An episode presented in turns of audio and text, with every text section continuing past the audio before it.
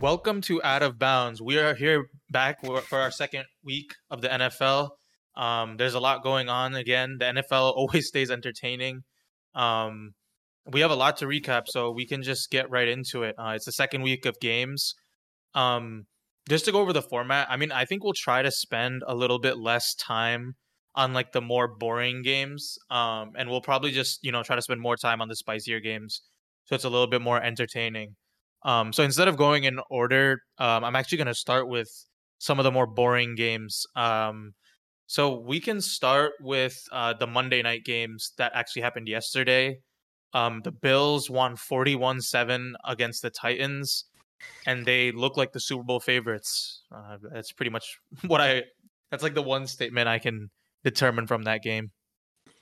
Uh, I mean, yeah, it was a very entertaining week of football, I would say. But like, for people who know me, I have very like uh outlandish, not outlandish takes, but I'm very headstrong on my takes, and like I would say I'm like right at least fifty one percent of the time, right? Right?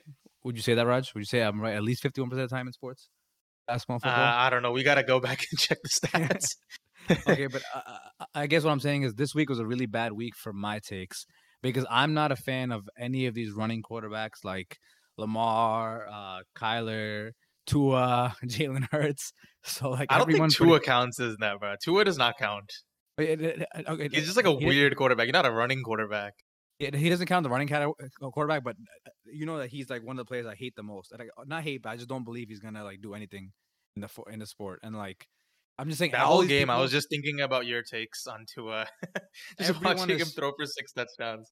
everyone has shut me up this week. It's like kind of crazy. But I mean, okay, before we get into the Bills game, is is it like crazy to say that like I like the Bills as a Patriots fan? Like, can I be a like a low key fan of the Bills? Can I enjoy them? Is that allowed? Uh, I mean, I think it's fine. Like, it's just like a weird division. Like, it, it depends on how much you view them as your rival. That's Uh, what I'm like, saying. I it's, remember, not, it's like, not like Celtics, Lakers. It's not like Red Sox, Yeah. Yankees.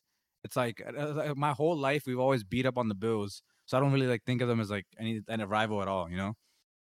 Yeah, like for me, like as a Colts fan, like I just hate the Titans. Like I don't know, I- just don't really like the vibe of their team, and like, like they're definitely like the like the biggest like Colts rivals, I would say at the moment.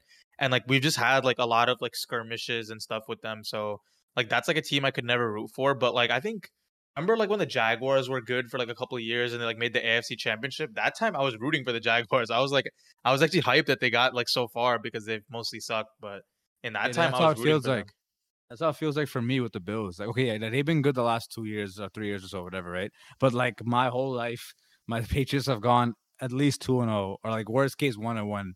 But like I'm pretty sure like they've won ninety five percent of the games, like from like 2019 to like when I became a fan for the last ten years. So like every time I think about the Buffalo Bills, I'm like, it's an easy win, you know. So like that's all. Like I I I really like the Bills. Like, they're just fun to watch, and like again, like you just said, 41 to 7 they look like super bowl favorites like it's insane like they look they weren't even trying you know and like it's surprising because like the last two times the bills played the titans i think it was the last two years the titans have won both games and like this time it like looks completely different and that's probably because your boy was not there aj brown does not doesn't play for the titans anymore and like they look like they need aj brown Yeah, like their offense is just kind of a struggle. Um, like Ryan Tannehill is 11 for 20, 117 yards for like two picks. And like, how do you feel about Ryan Tannehill? Because he's had like a lot of scrutiny. Like, he hasn't had like good playoff performances. Like, I wonder if like this year he just might get exposed without having like AJ Brown to to make up for his shortcomings as a quarterback.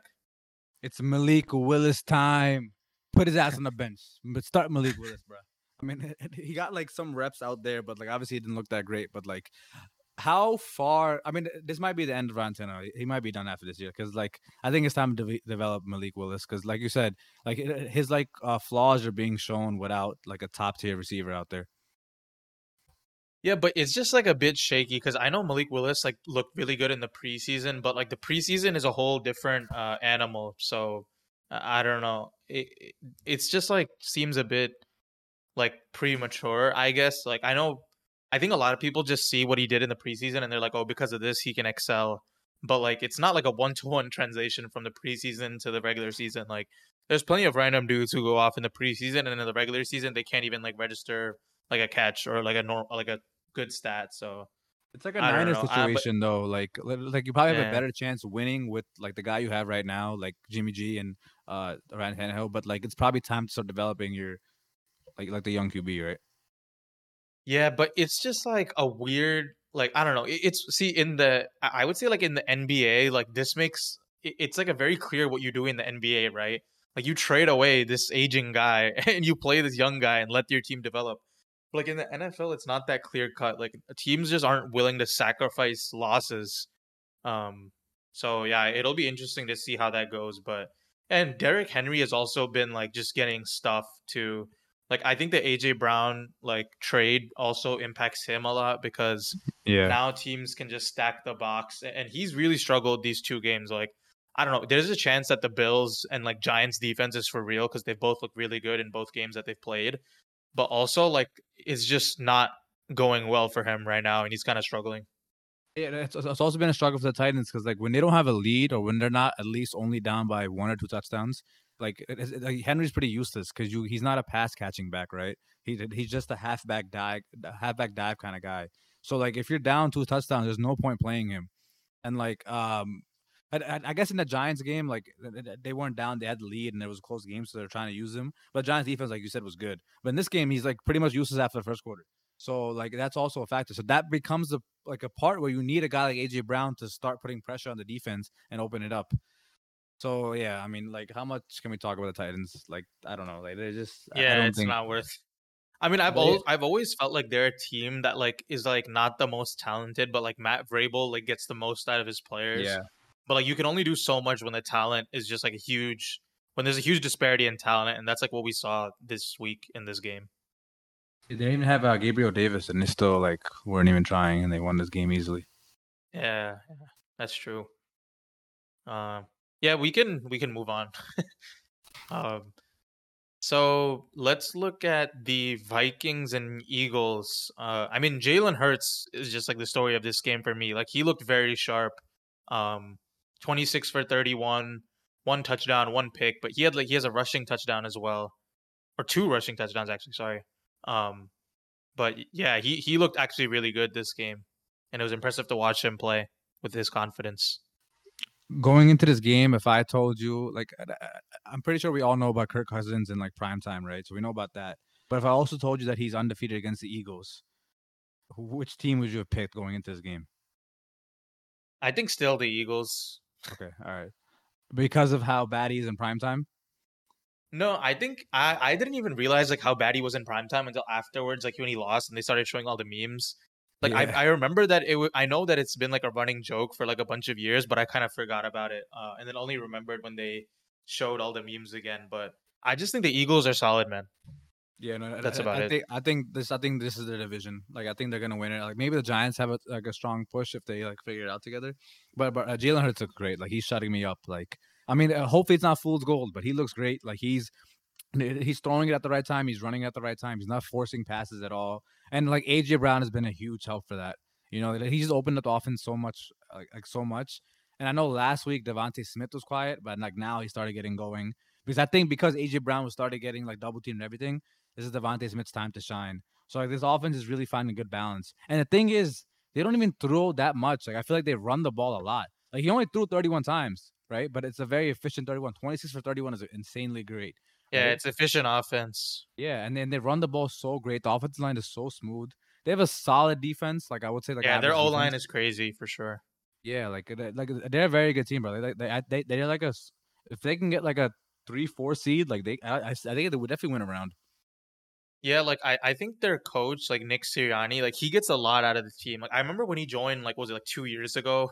like Yeah. his press conference was like shaky, so people were like clowning him. But like he's done a great job with this team, and and I think the main thing that I see is just like everyone on their team is like very energetic, and they always come to play and they always compete. And yeah, you're right, their defense is underrated. Like, did you watch like Darius Slay on Justin Jefferson? That was crazy. Like.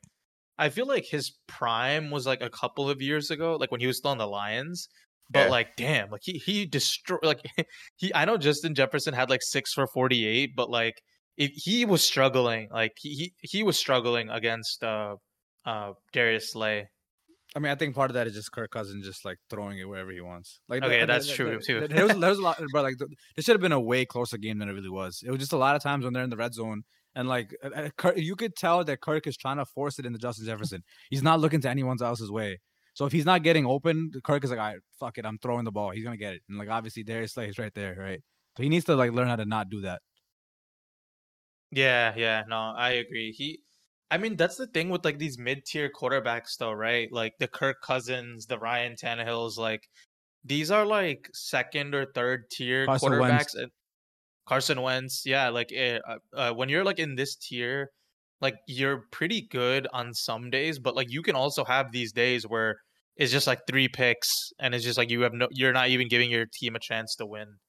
Um, like the, the gap between like the mid tier and like the upper echelon of quarterback is just like insane, insanely huge, man.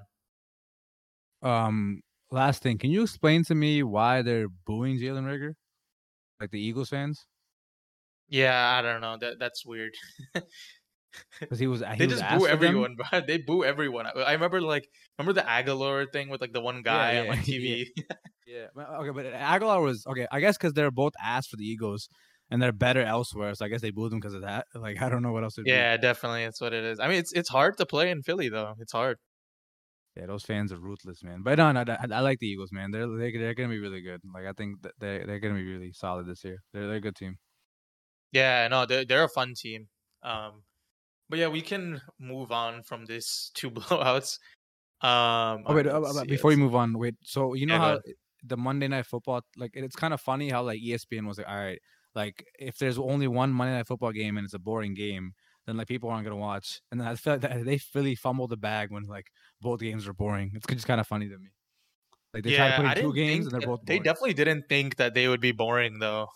Yeah, no, yeah. At least one of them was supposed to be good.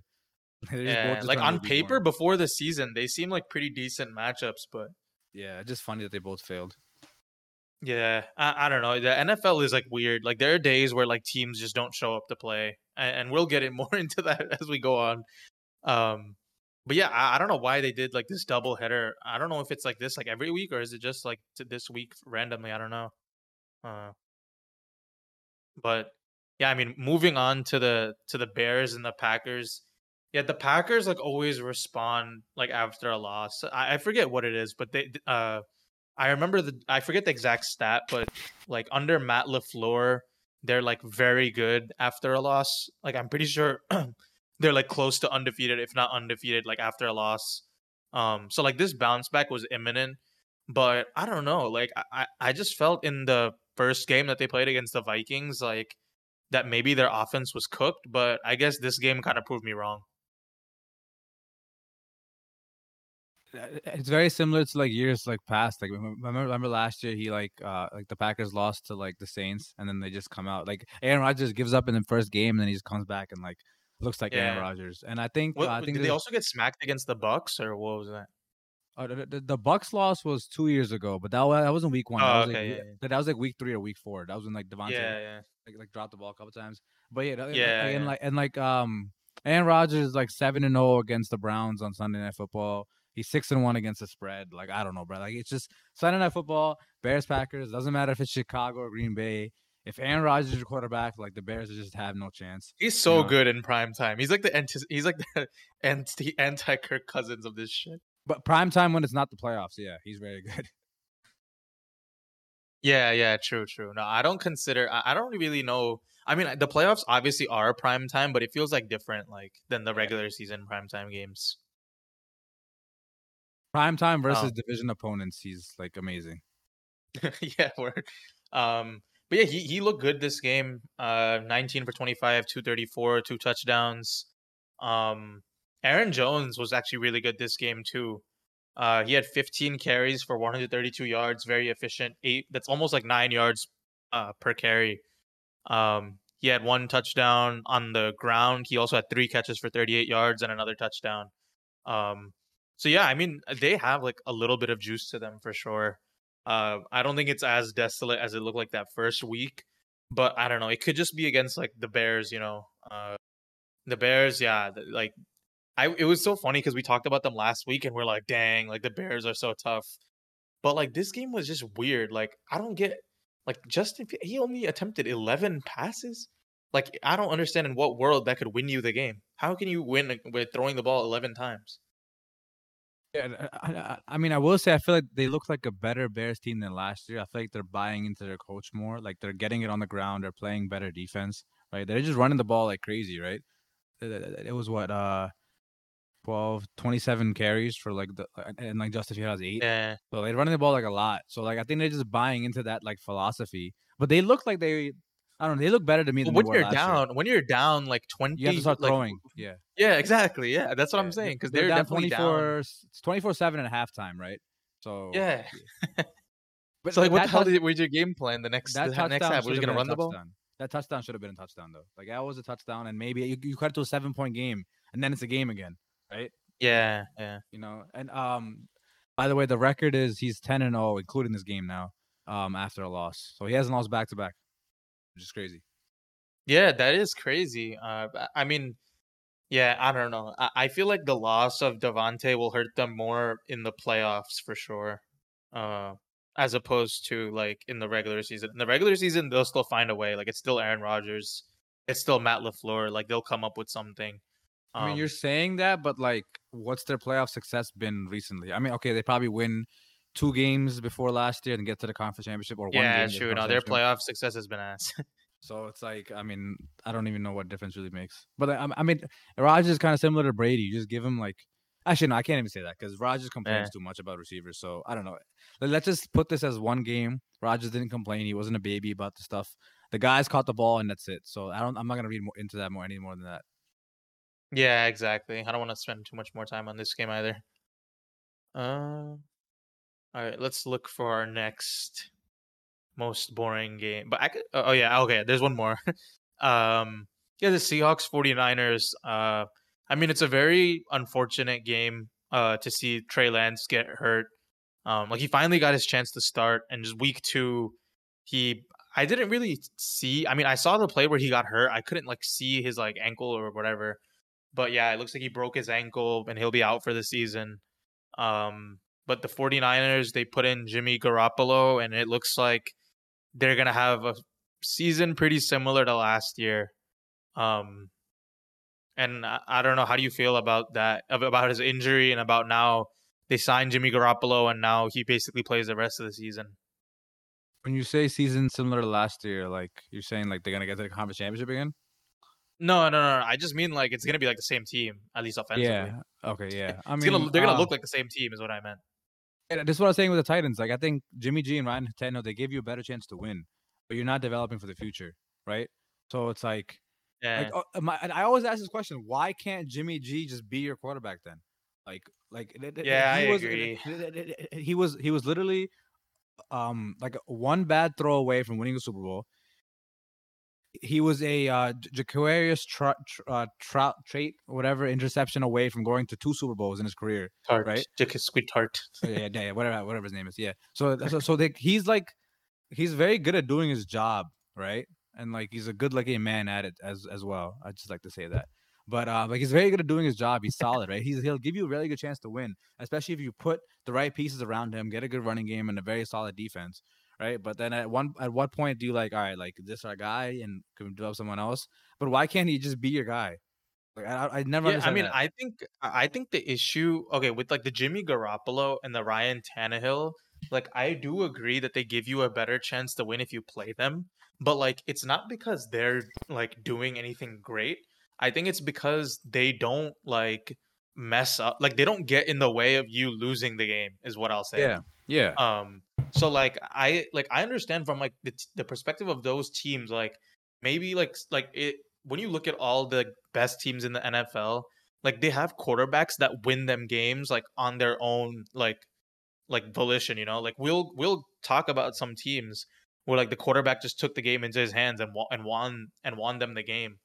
Uh, so I think like the reason why like they'll think about like Trey Lance or Malik Willis or whatever quarterback is just because they want to find someone who can win them the game instead of just someone who doesn't lose them the game. it's the best way I could describe it. Yeah, and then but like at this point where like I don't know if this is the time to develop your like young quarterback, right? I feel like like the Texans like are, like, are in a good spot to develop their young quarterback because like there's no talent anywhere else. But they have like the, the, the Niners have so much talent. They have a top three tight end. They have like a top eight receiver in Deebo Samuel, right? They have a very good defense year in and year out. So there's a lot of talent just going wasted. So like you're kind of just like, okay, let's just go for the win, but also let's develop. So that was so weird about the whole Jimmy G drama this year because they're like, all right, Trey Lance is our quarterback, but we're keeping Jimmy G. Oh yeah, uh, Dak Prescott's out for half the season, but we're still keeping Jimmy G. You know, so like I don't know. This this whole like this whole nonsense is just kind of weird to me. Yeah, yeah, I don't really understand it either. It feels like they've just like they just think that like yeah, Jimmy Garoppolo is like capped out. You know what I mean? Like the reason you do this is because you think he's reached his ceiling, which is like Super Bowl appearance, Western Conference appearance, but like, or uh, sorry, the uh, conference championship appearance. But like, it's just like weird to like I don't know. It, it's just weird. I feel like uh, Like if if the Niners got to Super Bowl last year and they somehow win and they somehow win it, is he was he, is he starting for you guys next year? I feel like the Niners would still put Trey Lance as starting next year. Like just no, crazy. that's crazy. No, no, but but that's the that's the kind of like message they're putting out there though, right? Like he got you to the Yeah, I conference guess you're right. championship, right? Okay, let's say he gets two more wins, even if he gets to the Super Bowl. I feel like they're still they are they already have it in their head. Okay, like uh, Lance is starting quarterback no matter what. That's just the problem is when you have a pretty decent quarterback and then you draft a young guy like this. Like it, it- it's supposed to put pressure on the quarterback, like in Aaron Rodgers' case with Jordan Love or Tom Brady's case with Jimmy Garoppolo, so they could play better. But like Jimmy G isn't that kind of guy like Brady and Rodgers level. Like you you draft Lance for him to be your guy, but they can't really. I feel like they just can't. They can't pick their guy. So I don't know. Yeah, to answer your question, it's another year just for like them to be a very good team, have a chance to win the division, be a wild card team for sure. You know, like uh, Jimmy G can definitely do that for you, right? And you can make a surprise run. But I mean, I don't think this is a Super Bowl team. I mean, unless things go their way. But like, uh, what is it? Is this is his last year? Jimmy G is on one year contract. So I guess next year you develop Trey Lance. You start this thing all over again. You know.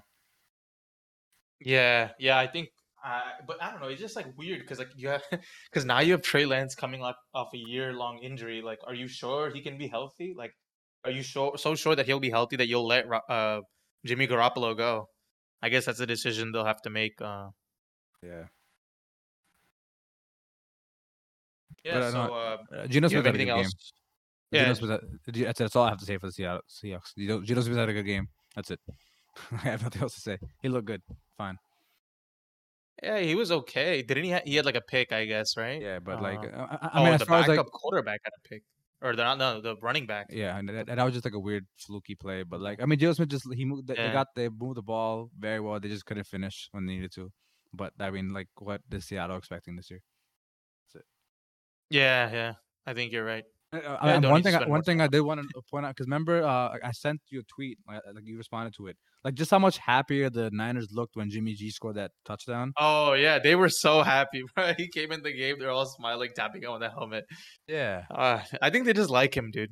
And I feel like the locker room might kind of like like him more. It's like a guy like that took you to the Super Bowl, man, and took you to the Western Conference. Or uh, I keep saying Western Conference. it's not the OKC Thunder, bro. he took you to the conference championship. Like that matters. Yeah, poor Trey Lance. Yeah, I feel bad for him, especially like the week after. Like there was like that stripper video too.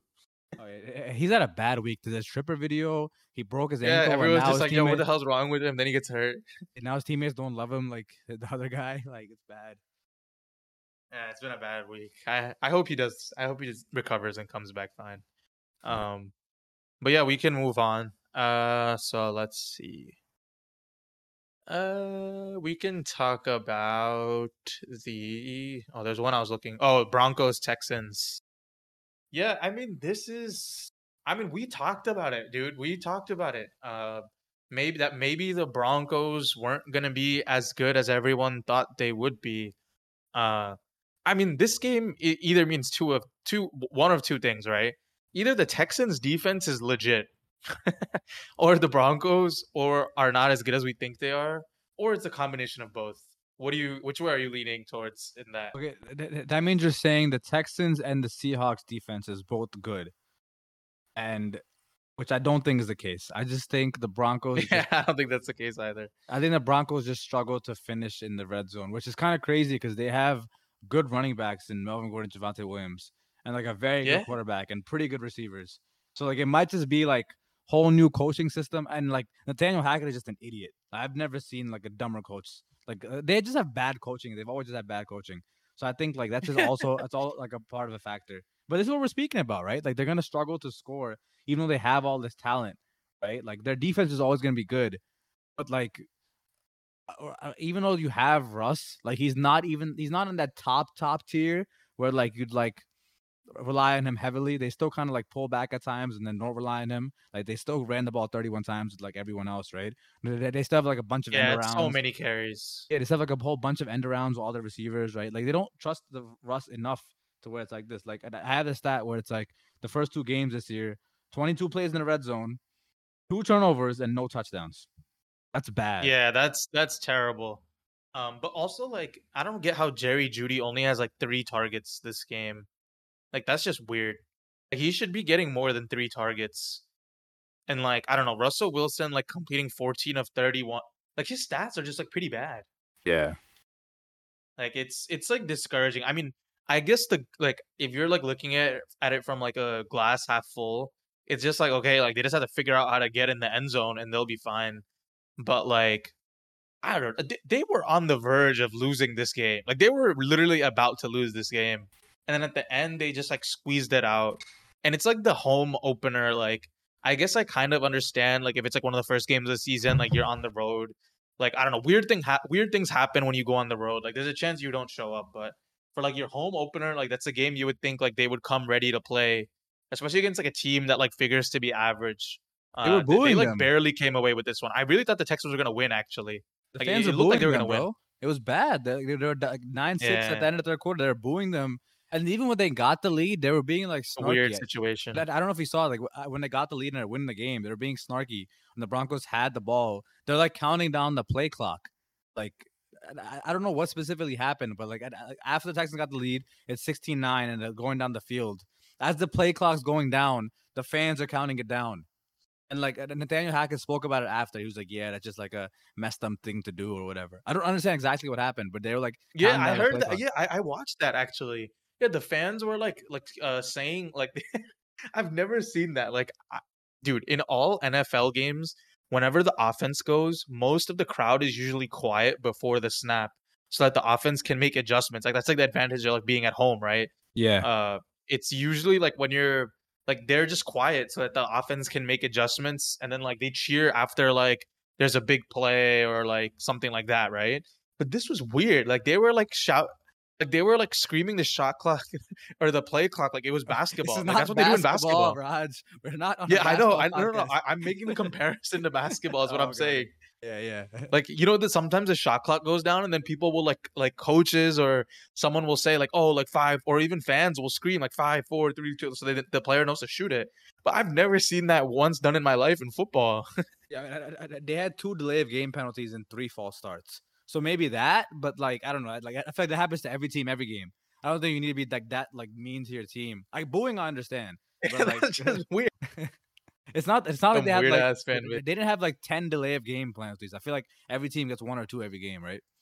But yeah, it was just really weird. Uh, yeah. I mean, delay of game like to have At more than one. one, is kind of weird. But Yeah, okay, but yeah, I guess if you have two, then you start you get false that. starts, you're right. It's common though. Like two or three false starts per game seems pretty common to me. Yeah, th- Um, th- these fans yeah, are I mean, man. uh, Like, they had a they had a Super Bowl win six years ago. Like, what the hell? Like, you guys, you should be good for life. Like, who cares what what do you do for the next twenty years? Yeah, that ass. It's just a weird situation in Denver. I mean, we'll see how it goes, but let's just be clear that we we talked about this before in the preview, so we were on top of that. Um, Yeah. yeah. I guess. Yeah, I mean, I don't have much to really say on the Texans. Uh, yeah, yeah, that's it. Texans. all right. uh, okay. So now, okay, now all the games are like pretty good. Uh, we can talk about. I mean, most of the games is like somewhat like we can talk about the game. A lot of the games this week there was like disappointment. Um, so I think like we can just like grill like a lot of these teams, but maybe let's go into a game. Like I think I want to get the games that were like not disappointing out of the way, um, or like kind of like what we expected, and then like we can go into the other teams that are like have like actual like disappointments because that'll be like really good conversation. Um, so yeah, like the the Lions actually got their win uh, against the Commanders. This is a crazy game. Like I don't know, like so far the Lions have been in like two very like high scoring games. Uh, so the Lions win thirty six to twenty seven. Um, Jared Goff just stuffed the stat sheet here. 20 for 34, 256 yards, four touchdowns. Uh, he, he was killing it. And on offense, like Amon-Ra, St. Brown, and D'Andre Swift. Oh my God. Like they're they're killers right now. Did I not say this, Raj, last week? If you need a quarterback in fantasy, Jared Goff is your guy. They're gonna score no matter what. They're gonna be down so many games, or it's gonna be games like yeah. this. But he will get you. No, touchdowns. but this game they were up. They were up this game, and, and, and they're up because of Jared Goff. Like he gets the numbers. They, he's not a winning quarterback, but he'll get you fantasy numbers. So if anyone, yeah. anyone, if you had Dak on your team or whatever, and you need a quarterback, Jared Goff is the guy. Just saying. Yeah, and they're just like they still don't have uh who do they I think they drafted the guy uh, I think Jameson Williams. Like they still don't have him. Like that's like a like a high end like playmaker that they drafted too. Like imagine when they had add him into the offense. And then you have Amon Ra, you have TJ Hockenson. Like they'll be going crazy at that point. Like He's I'm the guy from Alabama, right? He's from Alabama. Yeah, right? Alabama. Yeah, yeah, yeah, yeah. Like they're a pretty fun team. Uh, and and it looks like they've taken a step to the point where they can actually get some wins. Like, I don't think this is a team that'll be at the bottom of the barrel. Like, I I love their coach. Like, he brings the energy, uh, Dan Campbell, and like, they're a fun team to watch. Uh, I mean, they almost choked this one away actually because Carson Wentz on the other side is actually like lighting it up. Like, dude, he has like he's like uh, I'm pretty sure he has like second or third most passing yards in the league so far, which is like not what I would have seen coming but they're just like, dude, they're just letting him unload actually. And they're just like, I mean, with Carson Wentz, like we know the story, right? Like he has like all the talent in the world. Like he'll still get like some like boneheaded interception, like at least one or two per game. But like, if you're letting him throw like 46 times, like you are gonna see better results more often than not. And it seems like the the Commanders are like willing to live with that. If I told you after two weeks the top five in passing yards would be uh, uh, uh, from the bottom to the top, Justin Herbert, Josh Allen, and then Joe Flacco, Carson Wentz, Tua. Round yeah, the, the top, top three are insane. yeah, if I told you that after week two, like you call me crazy. But uh, yeah, this is like I guess two pretty good games back to back for Carson Wentz. He hasn't done this since like the MVP year, basically in the um, yeah with, with the Eagles. Very accurate. Yeah. Um. I, I, don't know. I mean, uh, we still need to see more, but like Washington, like they have like pretty good players, and like and, and the one pick that was like on Carson, it was off of Logan Thomas's hand, and like you know how I feel about picks when it's like off the player's hands. I feel like it shouldn't be picks. So like in my eyes, he he played like a pretty like clean game, right? So I just think like their offense took a while to get going in the first half, and then once Carson was like, oh shit, I have to Terry McLaurin on my team. Let me start using him. Like let me start using Curtis Samuel. Then they started getting going and everything. Yeah, I mean, in the first half, that def- the Detroit Lions like defensive line just dominated. Yeah, like Aidan Hutchinson was going crazy. I was like, yeah, like this is the reason why he was like. He, a lot of people thought he should have gone number one, and he had three sacks like in this game. Uh, he really showed up, and their their defensive line was just like dominant in in the first half of that game, which is why the Redskins couldn't get anything going. Redskins. Um, uh, sorry, Commanders. I, I'll never get used to that. Yeah, right. Um, um, yeah, I, but like I, I like the Lions, man. Like they're they're fun last year. They somehow only won like four games, three or four games last year. I think they'll win more this year. But they're a fun team to watch, like you said. Like both of these teams, I think they've gotten better from last year. I would say for the most part, like um, yeah, like upgrades in talent, like uh, like uh, like everywhere. So like they'll both be like teams that are like on the fringe of making the playoffs and like fun for entertainment value. You know, so like that, that that's basically what this game was. Just like offense, offense, offense. Like uh, uh, one team has a good first half, the other team has a good second half, and then there's your game, right? Yeah, I mean the problem is that like they both exist in divisions that it's like really hard to win because like okay, if you're in the NFC North, like the Packers are gonna be there. Um, and if you're in the NFC East, like you're probably gonna have to go to the Eagles. And I don't know if I don't think either of the teams are like ready to win the division yet. And the problem is, is being a wild card. Like you have to have like a pretty good record. So I still think it's like a very tall task for either of them to make the playoffs. But yeah, I, I agree. Like they're definitely improved, uh, and they're on the right track. I mean, Um, I technically, the Curtis Lions Samuels. Yeah, are the Lions are tied for first place in the division. Every team is one and one, so they're off to a good start so far. yeah, I mean they have a shot. They have a shot. Um, yeah, I mean Curtis Samuel's like resurgence is pretty cool because I always felt like on the Panthers, like he he always like had so much talent, but Yeah. like they could never figure out how to use him. Like, because I don't know, they they just like the quarterback play in Carolina has been like spotty, like in terms of throwing the ball for sure. Um, and, and with like Carson Wentz, like they're just like letting him off the ropes and is letting him throw forty five times a game. Well, to be fair, they were also down like t- like a lot of points pretty quickly, so maybe that's 22 why he was nothing, throwing yeah. forty six times. Yeah, nothing, so maybe yeah. that's why. But like he like I think Curtis Samuel can be like really productive uh with with Carson Wentz actually. And that receiver that they picked up in the draft, Jahan Dotson, has also looked really good. Like he's making a lot of great catches. Yeah, Um, and, and like it, it's kind of like it's kind of annoying because like the uh the, the- like like the um the Commanders they scored a touchdown they made it 36 uh 27 or whatever and then uh, so then they missed the uh, PAT so then like it ended up being uh 30, so, so so they couldn't make it an eight point game they couldn't make it a one possession game so like, they had a chance like if they if the guy uh made the PAT then they, they could have went for the onside kick and got the ball back but Yeah, then at that point, like when it's like two possessions with like that little time left, you just kind of lose hope and call it a game. Yeah, Um, exactly. But- but- but- because they got the ball back. They didn't even do an onside ticket. They just got the ball back because like they forced them out on downs. But like there- there's no hope to even like try to win the game. So like I I- I'm just saying like if they if the guy made the PAT, then probably would have like had a chance to like tie this game up. But. Yeah. Um, but yeah, it, it was still a pretty entertaining game to watch. Like this was Yeah. one of the better ones. Um, yeah. So Detroit has a good crowd, I would say, bro. Like, I, I want to go to a game up, up in Detroit. They have a pretty good crowd. I like the crowd. Yeah, yeah. I mean, I think they're hungry, bro. Those those fans are like, well, they- they're like Michigan fans, right? So they'll be hungry for Oh, like they love football. Like they'll definitely be hungry for some wins. Uh, and if the Lions play well, that crowd will be rocking. Yeah, I mean, Finally, if you go in like, Thanksgiving might be fun. if you go- if you go 0 and 16, like and like 1 and 15 for a couple of years, you probably are very hungry.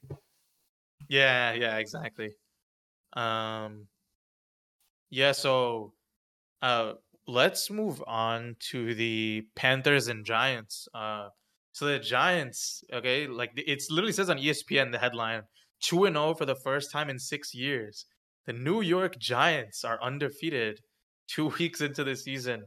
Um no, they've been playing really well. Um and, and I mean like I think like okay, the thing that's obvious with the team is like it's not perfect, but like they seem to have like some sort of like grit about them. Like they're just like a tough team. Yeah. And like even the last game was like very close and like they found a way to win, right? And like I think like it's just fun watching them like figure out a way to win. And like to me it just feels like the coach. Like I just really feel like Brian Daboll, like I I think that's how you pronounce it. Uh he's just like giving them energy. Like he seems to have like revitalized like Saquon, um, who's like running physically now. Like I don't know if it's like because the coach or if it's just like enough time after his injury, but like his main thing is he just wasn't running physical before, but now he is, and he he looks like the best player on their offense. Like Daniel Jones is, he's still kind of like more or less the same. Like he definitely had a few throws I saw that should have been picked, but he got saved. Um, but like I don't know, he's like at the point where he's not gonna just like throw the game away. Hopefully, or at least he hasn't so far. Um, but yeah, I mean they they look like a really fun team. Yeah, and, and, like uh the Giants won on Sunday, and then the Jets won on Sunday, and it- it- it's kind of crazy. So it's the first time since I think November 2009 where the Jets, Giants, Yankees, and Mets all win on the same day. Yeah, I saw that. That's pretty cool. Yeah, which is kind of like which is kind of crazy big. I mean, I, I guess it, okay, it can only happen in like September, October because of just like wh- when the seasons clash. But like yeah, like like oh yeah, I think that's actually the main reason for it. Uh, but like the Yankees and Mets have like been pretty good, right, for like the recent memory. Yeah, I, I, I would say like the last decade, like the Yankees have been like solid. The Mets have been like uh, here and there, but like I, I- mean, there's only one month I think you could do this. You only you only have like four weeks to do this, so so it is kind of Yeah. crazy. So I don't know if that says like how bad New York is, right? But I mean, like New York. I mean, football is back in New York. I would say, like even Yeah, Jets- that's what I was gonna say. Yeah, like even the Jets look better. Like we get we get to the later later, but I agree with you. Like the Giants like actually like are fun to watch. Like Saquon is like fun. Like Daniel Jones is not stupid anymore, or like less stupid than he was before. At like just making plays and like not throwing into like um coverage or whatever. And like their defense looks like pretty good too. I mean they haven't played like the most offensive uh, firepower teams, you know, with like the Panthers and um the Titans, but like there's an energy to them. Like like it's not like dreary every time you like walk to the stadium, and like the fans see it too. But like and like what's weird, what I wanted to point out is Kadarius Toney, he's like non-existent, and like now Richie James is that new guy. You know, like he's pretty good. But uh, it's kind of sad that Kadar- 'cause I had really high hope for Kadarius Toney, so it's kind of sad two games of the season that he's not doing anything. Yeah, I mean, we, we'll see. Uh, but I mean, I think like the main thing about the Giants too is like, if you like, uh, you brought up a good point that they haven't played like any high-powered offenses yet. But like, the thing is, if you beat like the games that you're supposed, like, if you win the games that you're supposed to win, and then just beat like I don't know, like a couple of good teams like throughout the course of the season, like you have a pretty good chance at making the playoffs. Uh, so it's it'll be interesting to see if they can keep it up. Um, Is it crazy to say that like at the end of October second they could be four and zero because the next two games are versus the Cowboys, who if like without Dak you could probably win that game, and that game is in New York, and then you play the Bears in New York. Like, is it crazy Yeah, I mean, say? if it's two home games, like they definitely have a really good. That would be crazy, man. If they're four and zero, yeah, like dude, their playoff chances got to be high at that point. Like Yeah. honestly, uh, if if they made it that far, especially if you can get Uh, the two wins against the Cowboys and like probably get if you can try to get two wins against the Commanders, and it's like yeah, you know like you have a really good shot. So yeah, it's a different vibe. Like when the Giants are good, you know. Like I mean, I don't really. I mean, uh, like obviously, like we live in like the New Jersey, New York area, so like, and we're but neither of us are like Giants fans. But it's just like cool to see like when it's good. Like it just like feels like there's more energy around. Uh, like w- when they're miserable, it's like kind of funny at times, but you also just like feel bad. Um, so I'm happy for them, honestly, Yeah, and, and all our happy for fans their are- fans too. all our fans are posting you know, like it's on social media like i feel like in years prior like no one would post anything about the giants but now we see people who like say they're a giants fan just because they live Yeah, in the exactly. area. No, They're, there's like, people I never knew were Giants fans. like li- li- they just post like a giants post i'm like oh okay like you know what football is okay cool Yeah. Yeah, exactly. Uh, it's hella accurate. I don't even know a lot of these people are Giants fans. Uh, maybe they're just Giants fans now that they're winning.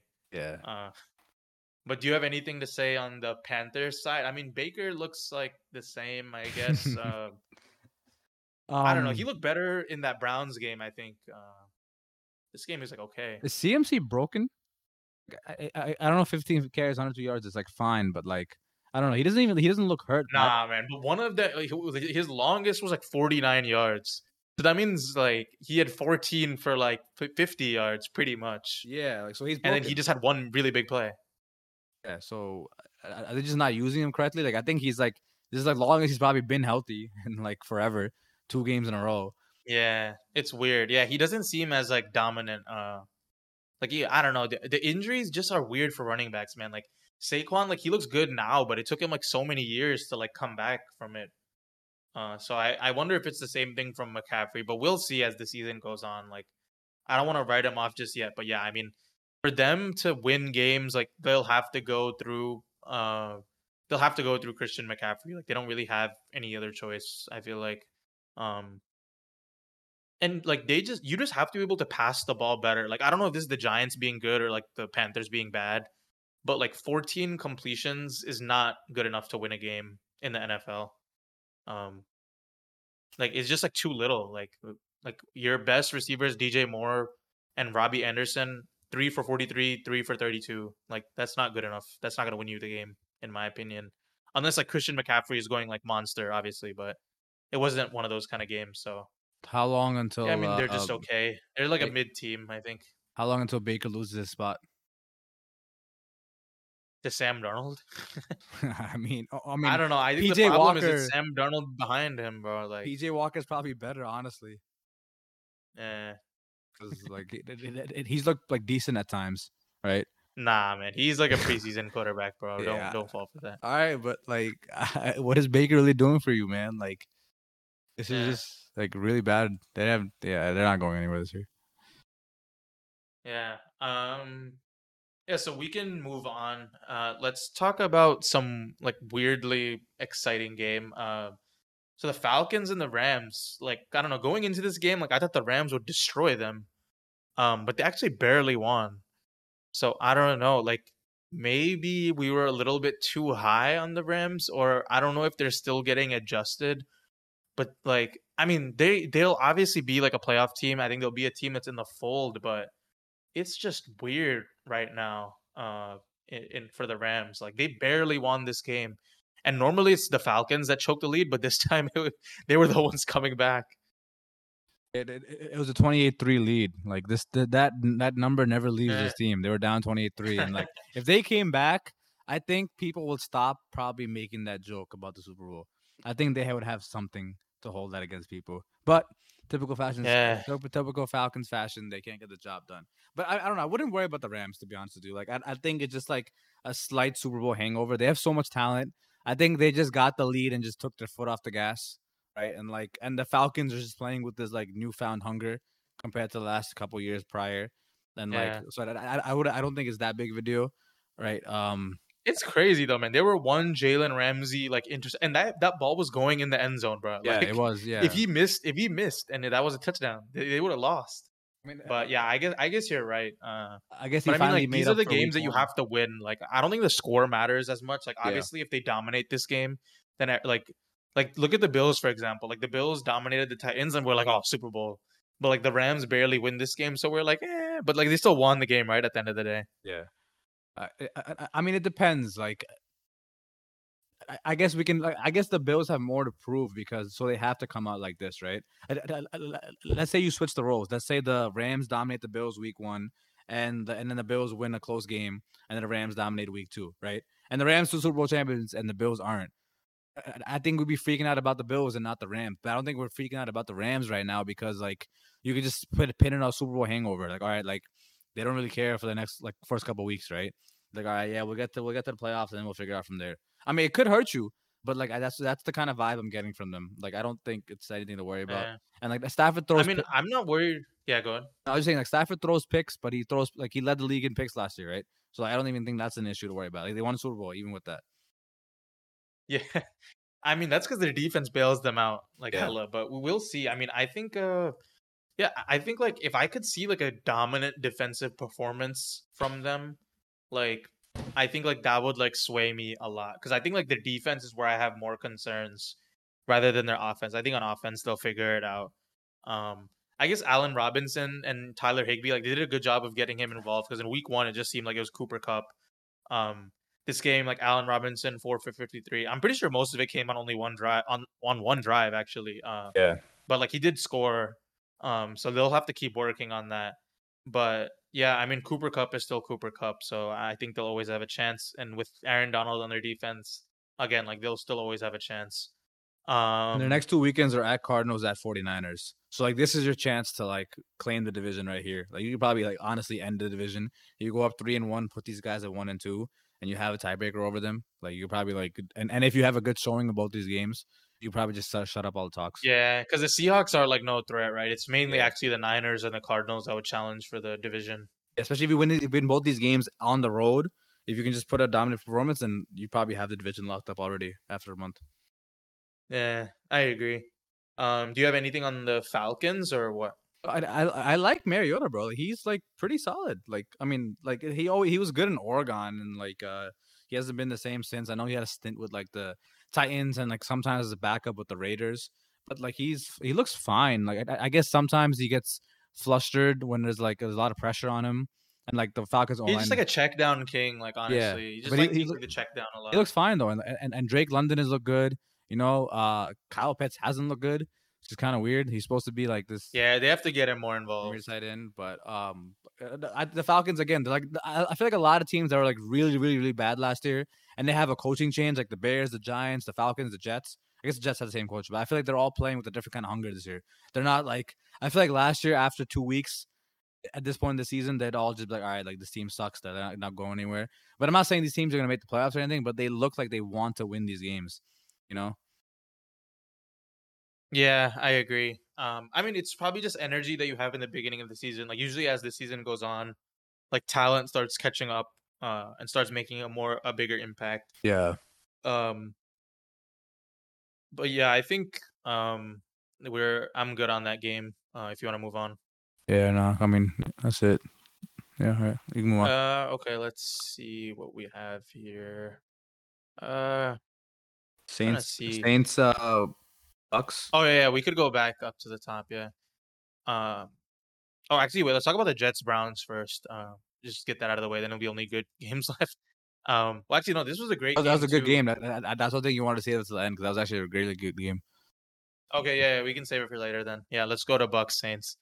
Yeah, I mean, this game was like pretty miserable, honestly. Like it was just like I don't know, like these two teams like very clearly like, just hate each other. Like there are a lot of division rivals, but like this is one of the bigger ones. Uh and like it was just a very chippy game, like from start to finish. Um I'm sure you saw the you saw the fight uh between Mike Evans and uh Marshon Lattimore. And this is not the first time he's done that. I think when Jameis was quarterback, I think uh, Mike Evans also pushed him or something. I, I, I- think I saw the stat. He had Mike Evans has two touchdowns on Lattimore, but he has three pushes or something like that. Some like funny stat like that. Yeah, like, dude, I, I mean, Marshon or Lattimore has just kind of like destroyed him. Like, I'm not gonna lie, like in a lot of their matchups. Um, and, and it just feels like he's like taking out his frustration on Marshon Lattimore at like the most random times. Um, but yeah, I mean, this like the Bucs also. I mean, to be fair, like they're still two and zero, so there's only so much you can say. But like, in order for them to like win the Super Bowl, I feel like they're gonna have to figure out like what's going on on offense because like they just haven't been able to produce, and I think it has to do with like their line and stuff like that. Um, but like Tom Brady has like put up like two very pedestrian like stat lines. I think like this game they more so won just because Jameis Winston like imploded and that Bucs picks. defense is like still really good. Five picks. Huh? Five picks. Come on. Isn't it? Th- oh, like so far, right? Oh, f- uh, yeah, yeah. uh, Five, five picks so far, but, but like five turnovers from him is what I'm saying. Yeah, that's that's Oh, no, OD. five That- turns from the team, You just can't. Five turns from a three team, but they had three picks. But yeah, like it was just like it was a turnover fest, right? Yeah, and like they all came on like consecutive possessions in the end too. Like when you Yeah. look at the score, like you could tell like it was a three and it, it was like a three three game for like most like most of the time, or like a three zero zero three game. Um, and then and then in the end, like I think it was literally three consecutive possessions, if I'm not wrong, that he just threw picks, and it's just like too predictable. Like I think the deep ball was like he had like one pick that was like a deep ball that like that I kind of understand because like you think your guy has a step, like you're going for the home run, and then like whatever. Like if it gets picked off and it's like a deep ball, it's not that big of a deal. But the other two were like really bad in my opinion. Um, like th- those were just like throws that should not be made. And like we've talked about it, like as good as like like the the Saints hung with them for like majority of this game uh, up until that point where he started throwing these picks in the in the fourth quarter. Um, but like this team will only go as far as Jameis takes them for sure. Yeah, and- he's in that tier of like the Carson, the Kirk Cousins, Ryan Tannehill. Like they can have a really great game, but they win you the game, or they can have a really bad game, but they lose the game. And I think in both cases of Kirk Cousins and Winston's case, they like both these guys lost their team the game. Like they were both, they both should have won if they just didn't turn the ball over, and they, it was an easy win for both teams. So like this is just literally Yeah, or like at least like they should have competed closer. Like I don't know if they would have won, but like it should have been a competitive game. Mean, this game was instead of, like, competitive until like, like the literally at like the end end. I think it was a close game until like the basically the last play of the game because like it, it, it- Yeah, yeah, you're right. even when it was 13-3, it was then it became a pick six. But even 13-3 is competitive, right? Like it's still like you're, Yeah. you're not like out of it completely, right? But like for yeah, Yeah. like I said before, it was three three the whole time, and that interception led to that touchdown. Interception, field goal by the Bucs, interception, pick six, touchdown, right? So and then the Yeah. Saints got a touchdown, and then like that's it, that's the game. But uh, yeah, And they also didn't have Kamara, which is like I don't know. They might maybe they would have won with Kamara because like that that takes a lot of press pressure off Jameis, right? If you have Alvin Kamara Yeah. in the backfield. I mean, Mark Ingram was fine out of the backfield, at least as far as like rushing in the beginning of the game, at least start off with. But like, yeah, you need Kamara changes the whole Yeah, dynamic. I think it's more so the threat of Kamara. Like Yeah. teams will be like scared. They'll be like, "Oh yeah, let's stack the box," or like let's let's put like three guys on him. yeah, but yo, I feel Mark Ingram, like I think it as well, but like they, they won't really like plan to stop him. I guess. I feel bad for Brady, bro. I don't know. Like this, I, I, this man should just retired. Like he's like losing Yeah, his. It's yeah. not worth it. This year was just not worth it. Like uh, Have you seen that picture of him in like the press conference? Like he just looks like so like drained and like sad and like lifeless. yeah, Like his body like actually looks like very like skinny. Like he he's definitely going through something, bro. And like you see, like he I think he has like every Wednesday Every off Wednesday or off. Yeah, yeah. Like what the? He's never been that guy. He's always been like the whole, uh, like the whole like, Brady product or whatever he does. You know, he's always been in shape and like takes care of his body. But he, like, you're right. He just looks like dead. He still posts his TikTok videos every, every after wins, but like it's probably like his media guy doing that now. but Yeah. Yeah. And like I don't know, I I I remember you saying like yeah, their weapons are like a little bit questionable this year because like there's no uh there's no AB and there's no Gronk. Um, and then like I don't know, it seems like one of Mike Evans or Chris Godwin is like always injured at a time, right? or suspended. Um, so yeah, like the, yeah, or suspended. Um, but yeah, like I agree with that. Like their weapons are definitely a bit spotty. I mean, I think like dude, they'll have to be like going like full strength into the playoffs. Otherwise, like I'm not sure that they can compete with like the Rams. I mean, but uh, the good thing is Um, like the division should be easy to win, and like the conference is a joke. So they'll still make the playoffs, and you just have to hope for something to break, or you have to just si- and this was probably like the hardest game for them, right? To win in New Orleans in the division at least. Yeah, yeah. So like you probably just have to just skate by the regular season and just hope you sign some like like veteran uh, receivers and put them on the team. Yeah. and- and- and- they signed uh, Mr. Anti-Vax, so Cole Beasley's playing for them, right? So I mean, I don't know. He, Oh, really? Yeah. So I don't know. He might. uh, Yeah. uh, Like the Bills cut him for a reason, but like he can be. He's better than what they have right now, probably. Yeah, yeah, exactly. No, I think you're right. Um, and, and they still have Julio. I guess. I mean, if if Julio and like Mike Evans and like Chris Godwin could be healthy, uh, then I, and like they they have like still Scotty Miller and uh, what's his face, uh, the guy Cole Beasley you just mentioned him. Yeah. Yeah, then I think they'll be okay, but they need to figure something out. Yeah, but it, is Um, something you pointed out in the beginning of the season, like the whole O line issue. Like Brady is not having any time to like. He's always facing pressure, Yeah, and that's the way to beat Brady. Always just pressure him.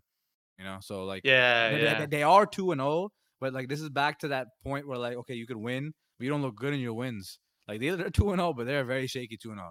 It's like the defense is carrying them, Yeah, bro. yeah, like the is it, yeah. the defense is carrying. This is very you know, is it- is it, crazy to say this is very 2016 Broncos, right? With the quar- Nah, yeah, that's that's pretty accurate actually. But like towards the end of 2016 Broncos. yeah, yeah, like uh, like the defense is carrying like this old withered Yeah. quarterback. Yeah, damn, that's actually a really good point. All right, yeah, we can move on. Uh, so do you want to go to Jets Brown now or save it? Uh, let's do the Chiefs Chargers first. I think that's the least. That's the boring out of the, the rest of the games that are left. I think. And our Oh teams. yeah. Oh snap! I forgot we. Yeah, we didn't even talk about this. I forgot because it was all the way up there for Thursday night football. Um, yeah, I mean this game was like it was actually like a defensive game. I don't know. You see like Justin Herbert and like Patrick Mahomes, and you assume it's like offensive, but like I, I mean I know the stats are like a little bit ridiculous. At least for Justin Herbert's side, uh, he's thirty three for forty eight, three thirty four, three pick or three touchdowns. Sorry, one pick. Um, it felt like a weirdly defensive game. Like there was a lot of punting going on back and forth. Um, but yeah, I mean, it was a close game though. Uh, what, what were your thoughts on this one? the Chargers had it, man. Like they had it even when they were down Yeah. 24-17. No, it was 17-17. They had the chance to take the lead and then that pick six like kills you. That's just crazy. Yeah, Like nah, this is this is this would have been a really good win for the Chargers to like get like in Kansas City, like like to finally show like, hey, this is your division. Because I know a lot of people have them winning the division, but like uh, and now Herbert might like he's now it's gonna be hard though. and he definitely had like definitely he's definitely gonna be hurt for the next couple of weeks now. I mean, they didn't have Keenan Allen, Yeah. but Mike Williams was great in his spot, at least in the first half. Like the Chargers like look great in the first half. They're coming out strong, and the Chiefs just slowly answered and answered. And I feel like in the second half, like I, I think their center got injured in the second half, so they had the backup center. So that I mean, I don't know that, that didn't seem to make that much of a difference. But like in the second half, like offense kind of withered down compared to the Chiefs, right? And I know in the Chiefs Yeah. case, they had like Mahomes should have had like two picks at least, right? I mean, they weren't picks, but like he just gets lucky. I think we can all admit that it's fine. Like greatness gets hated on. Yeah, it's fine. Yeah. No, Um, but I feel like that's like the story of the Chargers of what you were saying before. Though, like how many times have they gone into like must-win games and then they, well, I don't, I wouldn't say this is must-win by any like stretch, right? But they go into like all these games that bear like insane significance, Yeah. and they just like always end up losing them. I feel like like last year, like they could have made the playoffs, so they lose that game. Um, Like it, it, there's just like so many situations like that that they've had in like Justin Herbert's career, and like this is like the mo- easily the most stacked like team that he's had. So it just makes you wonder like if they can't do it with this team, like is it ever gonna happen? Uh, I mean, they still have like they, there's still a lot of the season left, and they could still win the division like handily. Um, but it'll be like hard. And now like Justin Herbert, he's he's hurt for sure. Yeah. Like uh, if you saw that one play, like he was like running to the side, and he couldn't even like throw it away because he was like in too much pain. Like he just had to run out of bounds. Uh, it was like really No, weird. that- Like he that- literally that was weird, but, but he was he, was close enough to get the first down by running. Like, It was like third and one or something. So I, I, I was I was watching. I was like, why don't you just run it? So I was like, maybe he's that hurt that he can't even get another yard before he like Yeah, dies. or he's like scared he'll get hit or something. yeah, Yeah. like um, but I mean somehow he still threw like a I mean because fourth down Herbert. oh, that pass is beautiful. Yeah, fourth down Herbert is still like exists, right? So he still threw that beautiful pass. I mean, uh, one thing that's interesting for me is uh, on the Chargers side, Brandon Staley like had the most fourth down attempts last year, and for some reason this year, like I, I know it's like a sin. Like even when you're playing Madden, you get mad at the guy that's like, oh, yo, why are you going for fourth down in the first quarter? But like that's what Brandon Staley used to do all last year, right? And and in the first half, they had a couple chances when it was like fourth and one, fourth and two. And last year he went for it. But I think like the management were like, yo, you got to chill out. Like I think you go for it too much. And like I think that kind of messed with them this game. I think this game, if they go for it like on fourth down a couple times, like they probably have a better chance of winning. But like since he's being like conservative this year, like, oh damn. And then like I think that kind of cost him in the end. So like he's not being him, which is kind of like interesting to me to see. Yeah, yeah. And uh, No, I mean, yeah, th- this is like it was a pretty intense game, I guess, but I don't know. It was just weirdly defensive. I want, I wish they scored like forty points each. I hope the next one is like that. I think Thursday night football is always just like uh like the under hits or something, right? Yeah, because I don't know. Maybe the teams are just tired. Yeah, uh, it's only like a three day yeah, game, like- three day break. Like, cause like you get Monday off, and then Tuesday, Wednesday you practice, or not even practice. You just watch film, and then get ready for the game. Yeah, I don't think they really practice on that. Like, if you have a Thursday night football game, like I think they just come up with a game plan Yeah. and like do walkthroughs and shit. Um, are you worried about Austin Ekeler? He's been like kind of shaky the first two games. I mean, I don't know. I never really thought like he was the type to be like a wide rec- like or a running back one though. Like it's like different because like he's a great receiving back. Like to be like a running back one, like you have to like run through the tackles, and I I feel like he was never great at that. I mean, like like you said, like he's good for fantasy, kind of like Jared Goff, but Yeah. like I don't know, in, in like the real game, like I, I don't view him as like a good running back one because of that. Like he's really he's so dynamic in the passing game, but like that's because like when you give him the ball, like from a receiver's pe- perspective, he can run good routes, like he can catch pretty well, and he can like make someone miss on the edge, right? The difference between those good receiving backs and like the good running backs is the good running backs can run through the tackles in the middle of the field, and I feel like he's always been like kind of okay at that for the most part of his career. Um, so I don't know if it's worried more so than just like that's just like how like how he is. Uh, Yeah, but it's, a good win for the Chiefs. Like, it's a good win to show like, hey, this is still our division, Yeah. you know, and like this is still our division to lose. yeah, they're they're in a really good spot uh going forward in like the AFC and and their A- uh, like in the conference as a whole and their division. Yeah, it's gonna be a huge game, especially for you next week. Uh, Chiefs at Colts. Yeah, that's gonna be insane. um, yeah. So uh, I think I'm good on this game. Yeah. Uh, all right. I'm just gonna go in order now from this top bottom to whichever games we haven't hit. Um, I feel like they're all pretty good now. So Jets Browns. Yeah, this game was crazy. Uh, the Jets came back. I, I forget what the exact uh It was 30, 30 was. 17 with a minute 30 left. Um, Yeah, th- that's insane. uh, uh, uh, okay, so this is how it went down. So basically, it was 24 17, a minute 30 ish left, and then Nick Chubb scores. So a lot of people on Twitter and everyone was like, okay, you should have went down, which because like in years past, I remember there was a play against the Titans two years ago that he went down and they ended up. Oh yeah, I remember that. Yeah, I and- and remember. they won that. the game. He went out at the one yard and a lot of fantasy people were like, "Bro, what the hell? What the hell?" So I don't know if that's in the back of his mind. But then this game, I don't even fault him from like going into it because okay, uh, like, if you score, you're up two touchdowns, right?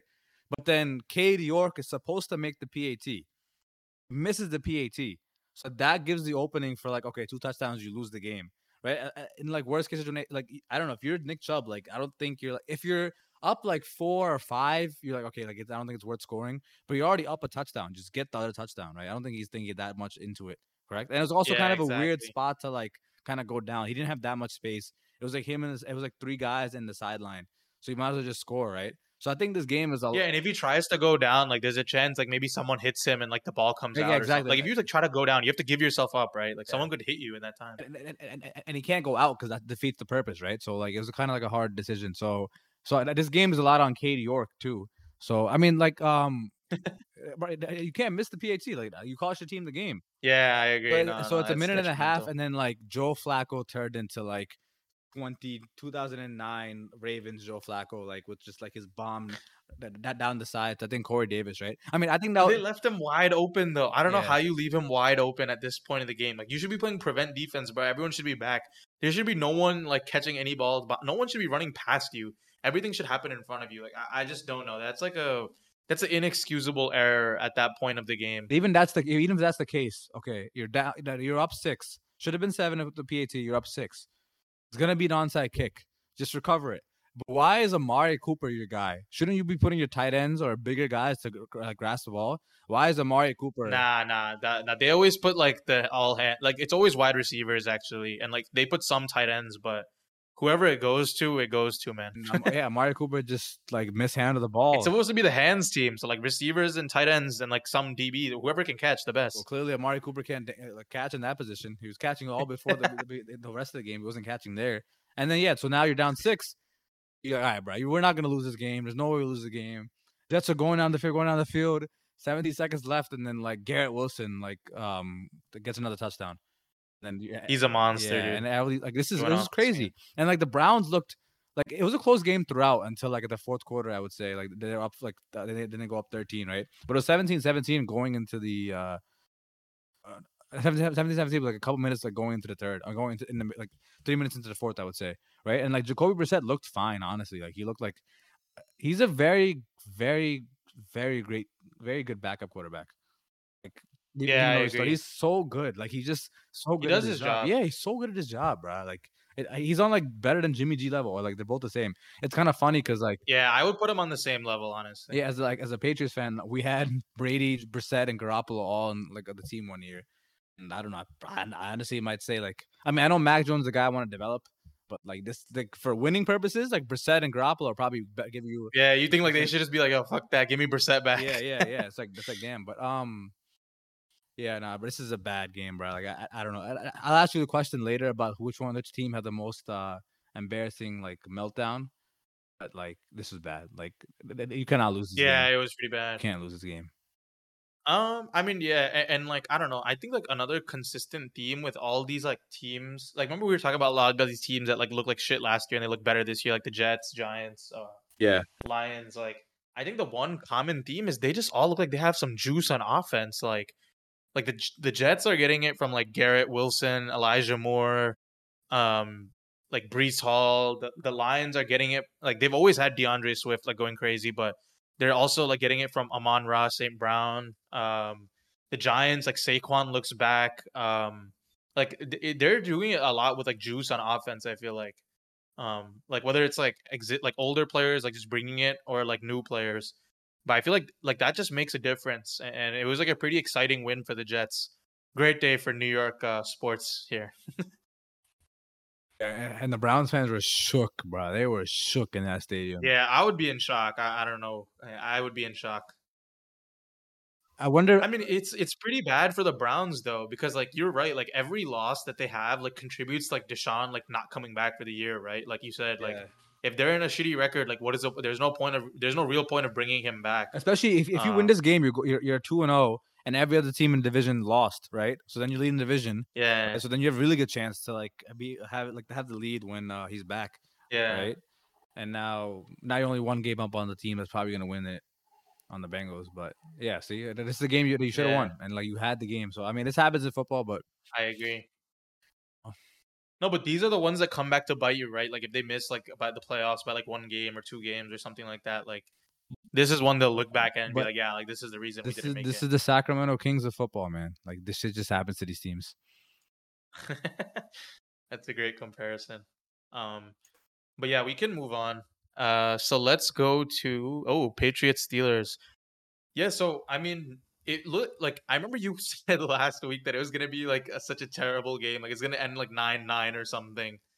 Um, That was close. but Okay. yeah, I mean, it, it was a great win for the Patriots. I thought, like, I know they win, they won just because like on that muff punt or whatever. Yeah. But I mean, uh, still, a win is a win, man. And this was like a very like like grimy like defensive game. Like both teams' offenses are just like kind of average, but the defenses went crazy, and it was like a really good win actually. Uh, I thought. Uh, I mean, I don't know.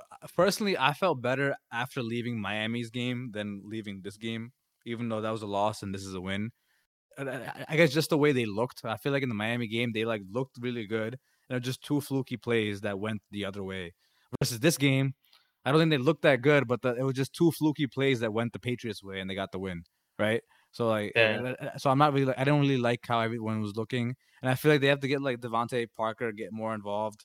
Like he should be your like uh, receiver one, but it seems like Jakobi Meyers is that guy right now. He only had two targets this game. That's kind and, of like that. Jakobi, Mar- Jakobi Meyers had nine receptions. Like Mac Jones looks Mac like Mac Jones. I feel like he, he like the Patriots just have to like you can't judge Mac Jones until he gets until he gets that AJ Brown, that Tyreek Hill. Like he's in that like tier of like that Jalen Hurts, Tua, like uh, that Justin Fields. Like like uh, is this the guy? The Trey Lance is this that guy? Right?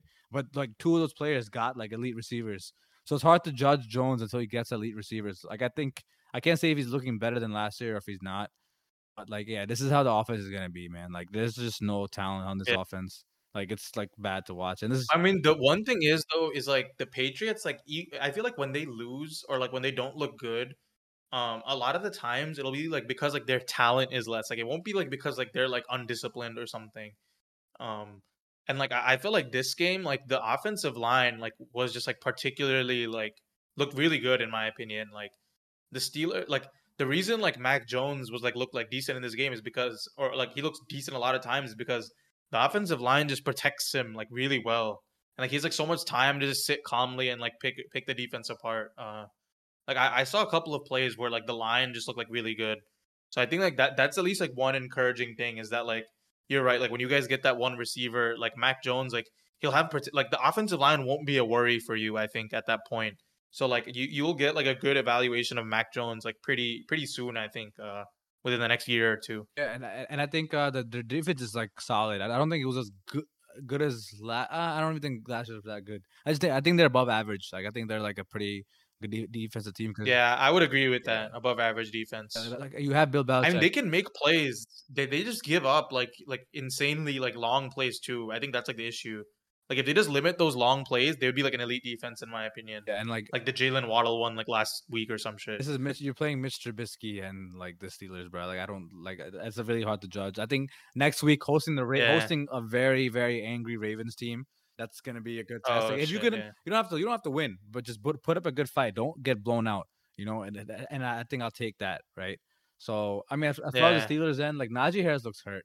Like he doesn't look like Najee Harris out there.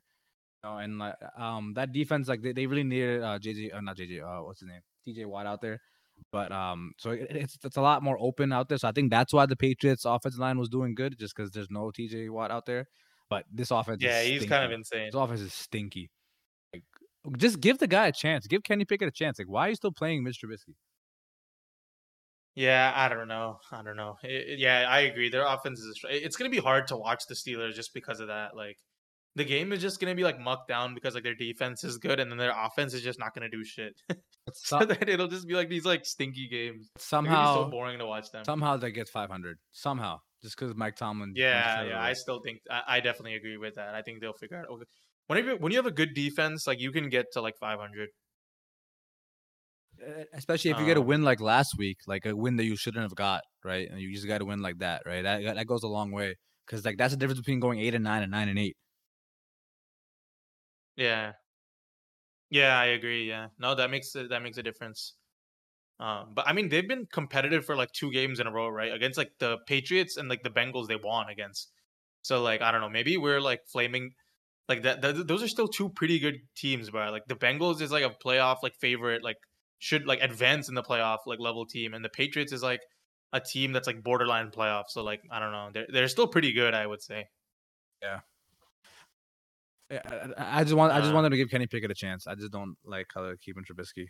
It's the same situation with a lot of these teams. Like And I feel like you can argue more with the Steelers that like Trubisky isn't giving you that much of an extra push to win compared to like Jimmy G and like all that, right? I, I feel like Trubisky and Kenny Pickett is basically the same player. Even though Trubisky has like a great record as a starting quarterback, I just don't think he contributes to winning like that. Yeah, I agree. Uh, I mean, it's kind of like sacrificing the season, like we talked about before. So I think that's the reason why they wouldn't. But we'll see. I mean, I, I think if not this year, like next year, like he's gonna be starting, bro. Yeah. Like, there's no question he's gonna be starting next year. Um, but yeah, we can move on. Uh, so I guess we finally have to get to this this very unfortunate game. How long were you avoiding this for? no, I was just trying to bounce around and not talk about it. Nah, I mean I've been ready. I I, I know what to say. Uh, yeah. So I mean the Jaguars just destroy the Colts 24-0. Um, yeah. I mean I, I don't know what to say, man. Like I would say like it- it's just like the. I mean, okay. So there's a couple things, right? Before like I get into like how, why the Colts are terrible.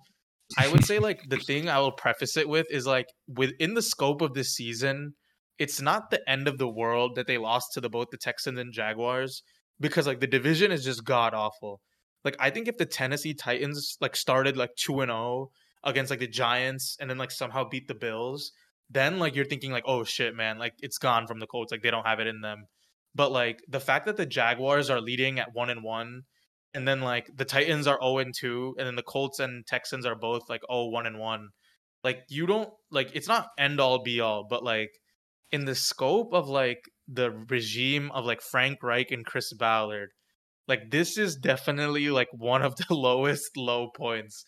Like and I'll tell you why, right? Because basically like in last off season, like basically once the season ended last year and they lost to Jacksonville, they basically put all of their blame on like Carson Wentz, Yeah. right?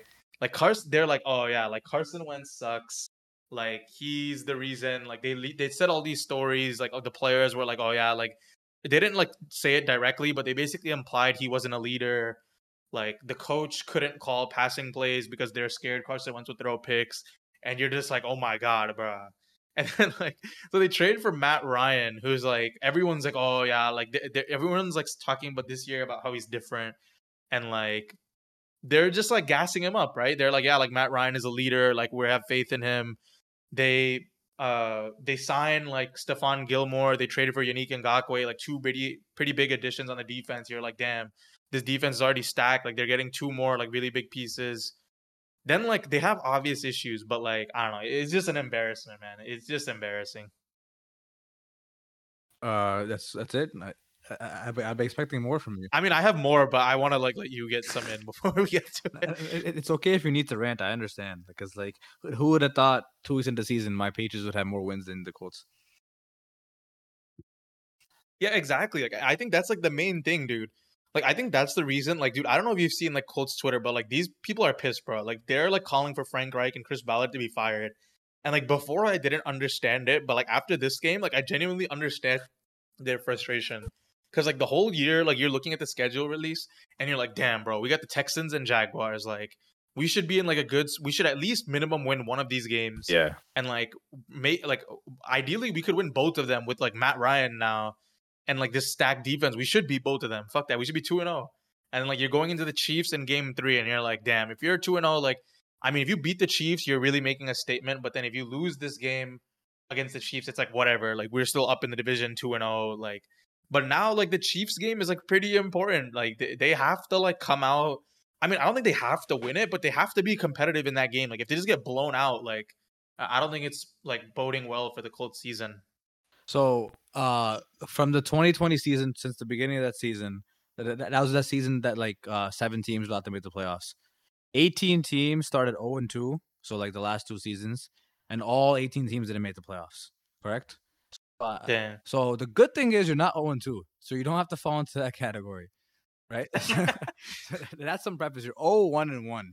So even if you lose to the Chiefs next week, you're 0 2 and 1, but you're not 0 and 3, correct?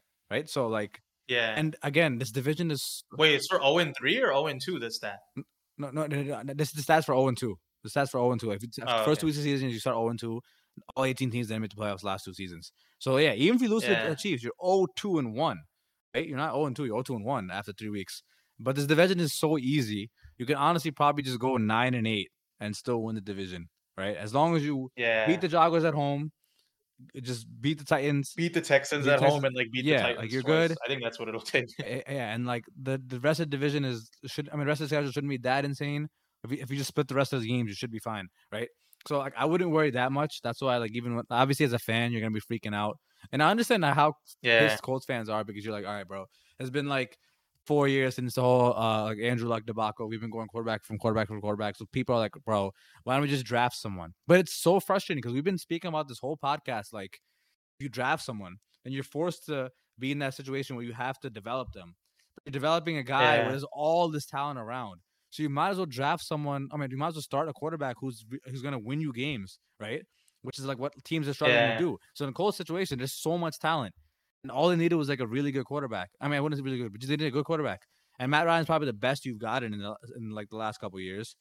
And um, Yeah, I don't think it's all Matt Ryan's fault. Like I know his stats are terrible, but like the offensive line has been like so terrible, dude. Like I don't. Uh, you must have seen the highlights, and- but like that that was that was part of the reason they lost in Jacksonville last year.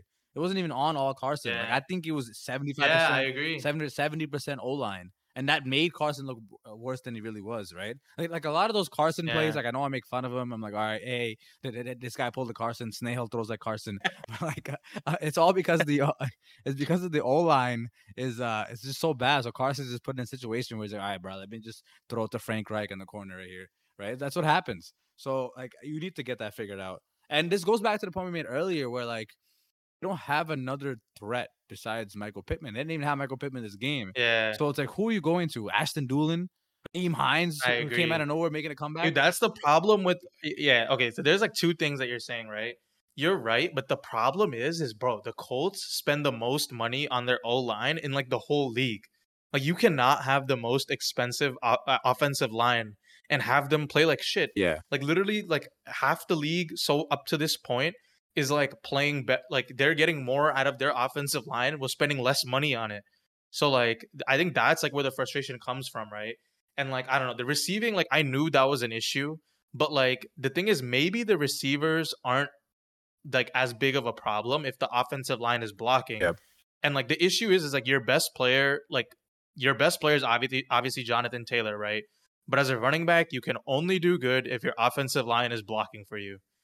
That's like the cap, right? Like we, we like talked about it. Uh, like actually, me, Ayush, and Omkar. It's like, would you rather have like Deebo Samuel or like Jonathan Taylor?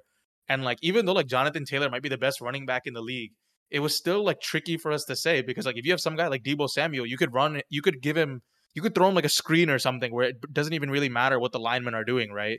You could throw him like a short crosser and he could like do something.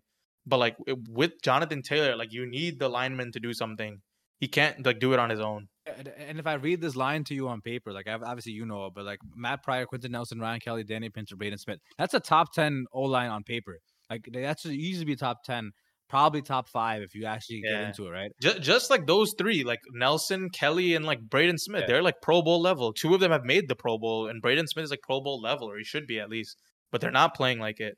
Is the issue? So yeah, I mean, I understand fans' frustration, but I don't think it's the end of the world. Like maybe you're not getting that Super Bowl this year, maybe not. But like again, it is football. Things can Definitely not, bro. but- but, like uh, things can break uh, your way, and like I'm also getting a lot of hate for this too because I like I still strongly believe in the Colts. I think this is a really good year for them. I still think they can get the championship game, AFC championship game. Like I still see Yeah. it, right? Like it's it's two games, right? Just even if you lose to the Chiefs next week, just literally just go for at least 500 the rest of the year. At least go like 750. Two games about Yeah. 500 the rest of the season. and they could still have a chance. Yeah, Yeah, and it- I s- I agree. I think they still could still have a chance, but it's just like you have to like be competitive in that next game, though. I think like the issue with this t- this game is like they didn't even show up. At least in the Texans thing, like you could say like yeah they played their heart out and like they didn't show up, but like they they could have won the game, but their kicker fucked it up. Like okay, whatever, I understand.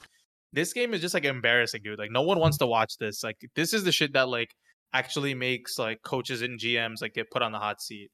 Uh, and I think both like the coach and the GM like they're on the hot seat, man. This team has too much talent to to come out like this. I think the two happiest Um, people from after this game is uh Rodrigo Blankenship and Carson Wentz. Yeah, dude. It, the the kicker thing is one thing. Didn't even attempt a field goal, so we don't even know if like Chase McLaughlin or whatever is could actually kick. Didn't even kick a field goal. You can't even get down there. No, they got down there, but then like you know, like it's like they do. You know, like teams always do that. Like when you're down like twenty something, They went for it. and they get into the Yeah. red zone, yeah, they'll just go for it on fourth down instead of like. I've I've seen teams do that. I don't know why they do that. Like maybe they're okay with being shut out. It's just like weird. I don't know what you would do in that case, but I would think like in this case, like I understand like sometimes you just want to respect it. Like if the other team is shutting you out, you just want to give it to them. But like, bro, you don't know if your kicker can kick. Like, just kick a field goal and at least see him make one. You know? Yeah, and I, I, I- don't know. I, I don't think any team just gives a team a shutout. Like I don't think like that just happens. It's like I, I, I think that like we want to break the shutout. But I, I genuinely thought like I think they they thought they could have scored on that even on fourth down. I think like if you have a shot, you're down twenty four nothing. Just go for the touchdown. Like I- don't think they care. I don't. care, I don't think yeah. they care enough to how much to avoid the shutout. Except they, they they want to get the touchdown to see if their offense can get going for the next game. I think it's more of that, and not really if the kicker can kick or not, or maybe he just actually can't kick. So we'll never know. So uh, I mean, we'll fi- Yeah, he was the point. Browns kicker last year, correct? Chase McLaughlin. Uh, I forget. I mean, he he. I know he was on the Colts in like 2019 or something, and he hit like five for five. Uh, so he was okay. I think he's okay. Uh, but I mean, like it's scary, and like I don't know, with all these kickers that you like pick up off the street, like no one can hit a field goal over like 50 yards. So like if you're like 50, if you're in the 50 yard field goal range, like you pretty much have to go for it.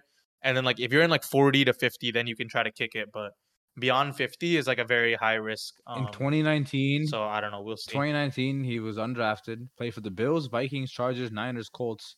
2020 played for the Vikings, Yeah. Jaguars, and Jets. Last year played with the Browns. So yeah, he's been on half the half the Yeah. league. So I, that, that That's so that's that's probably not a good sign. but um, yeah. yeah, okay. But as far as the Jaguars' perspective, uh, James Robinson is your running back one, bro. Like Travis Etienne was supposed to be that guy, and Yeah, he looks James good. Robinson still has that title, I guess. And Nah, Etienne is the same shit we talked about with Ekeler, man. Like he can't run in between the tackles right now, Right. but he looks like really explosive when he catches the ball on the side, though. I'll give him yeah, that. so I mean, maybe you could use that. You could use it like that. Like James Robinson is your guy you go down through, and Etienne Yeah. is your like a catch catching back. Uh, Trevor Lawrence looked good. I mean, we've been hating on him for a while, but he actually looked pretty good this game. I mean, I watched this whole game, and honestly, like I know the stat line like looks good, but like to be honest, I wasn't that impressed with him because like all the passes that he was okay. So like basically, the Colts were playing cover three, Yeah. and like for some dumbass reason, they never adjusted the coverage. So like in cover three, like the corners, like they play like eight yards off the ball. Yeah, yeah. So like it'll be like third and three, and the guy will run like a three yard like out route when the other guy's like five yards off the ball, and then Trevor Lawrence just completed all those every single time. Like I literally watched the game, and like I would say like ninety five percent of his passes were less than like ten yards. With like the guy like not even like in blanket, like he the guy is like really like not even covered that like closely too. So like I mean he he looked like really good in terms of his poise and control of the team and control of the offense. But like I didn't see any special throws from him that I'm like, wow, like that's like a special throw. Like all of his throws were pretty vanilla. And like I wonder if like this was just like a scheme thing, but like it's good for him to like post like efficient like a very efficient stat line and have a good game. Uh but yeah, I, I need to see him to make like more some complicated throws, like outside the numbers, like in coverage, like squeeze one in there, but like in this one, like all of his throws just look simple as shit to me. So I, I, that's why I wasn't that impressed. But it's also another team where it's like uh, from last year they're a bad team, but they look like like they look like they want to play again.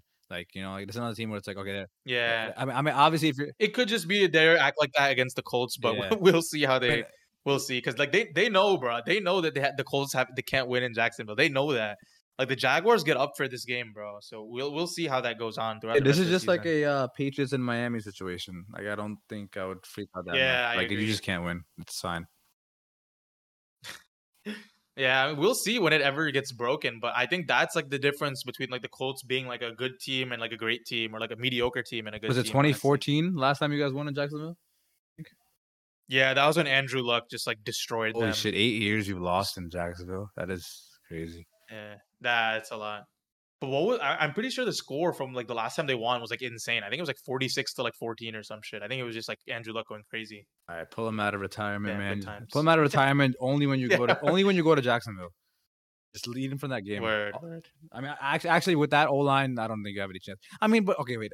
I- don't, I don't know way to move on, but like, this is the problem. Even with Andrew Luck, you can say this is the reason he retired because they this has never protected Yeah, him. They never protect. And we'll, and we'll speak about. But before they didn't before they didn't like get like the right guys on the offensive line, right? Now they get the right guys on the offensive line, but they're not playing well. So I don't even know what the hell you do. Like it's got to be coaching or some shit. I don't know. Figure something out, bro. Like the players like grow a pair, and the coaches like get your shit ready for the game. yeah, the like, Colts O line is come on, man, Colts O line is bad, but depending on which game you pick next, I think I can argue this team's all line is probably worse. Uh, I was gonna go Dolphins Oh, Ravens. they picked out the game, so, so my transition is smoother. What Bengals Yeah. Cowboys? Yeah. let's go to this. Um, yeah, I mean Bengals Cowboys. Like this is, I mean, we talked about one disappointing team, but here's another. Like the the Bengals. Uh, I mean, they probably have higher expectations on them than the Colts. Like I know for the Colts, like there are like a lot of people that are like, yeah, like they'll win the division, but like. Uh, people are a lot higher on the Bengals, like coming off that Super Bowl, and like they also revamped their entire offensive line. So just to see like Joe Burrow get sacked like this many times in like two games, you're like, what the hell was the point of that? And then like you lose weeks one and two to like Mitch Trubisky and Cooper Rush, bro. Just let that sink in. Like you're 0 2, but you've lost to Mitch Trubisky and Cooper Rush. Like coming off of a Super Bowl too. Like it's not like you're like the Colts where you missed the playoffs and then now you're trying to make the playoffs and everyone's like, all right, like they're still the same like mediocre ass team. Like I think that's one thing. Um, but like this is a Super Bowl team. Or like a Super Bowl aspir- aspiring team. Like if you made the Super Bowl last year, your goal this year should be to win the Super Bowl. There should be no other goal. Like anything else is a disappointment in my opinion. if you're a Patriots fan, I mean, I mean, I'm okay, okay. If you were, if I'm asking you, if you were a Patriots fan, would you trade the Patriots O line for the Bengals receiving core?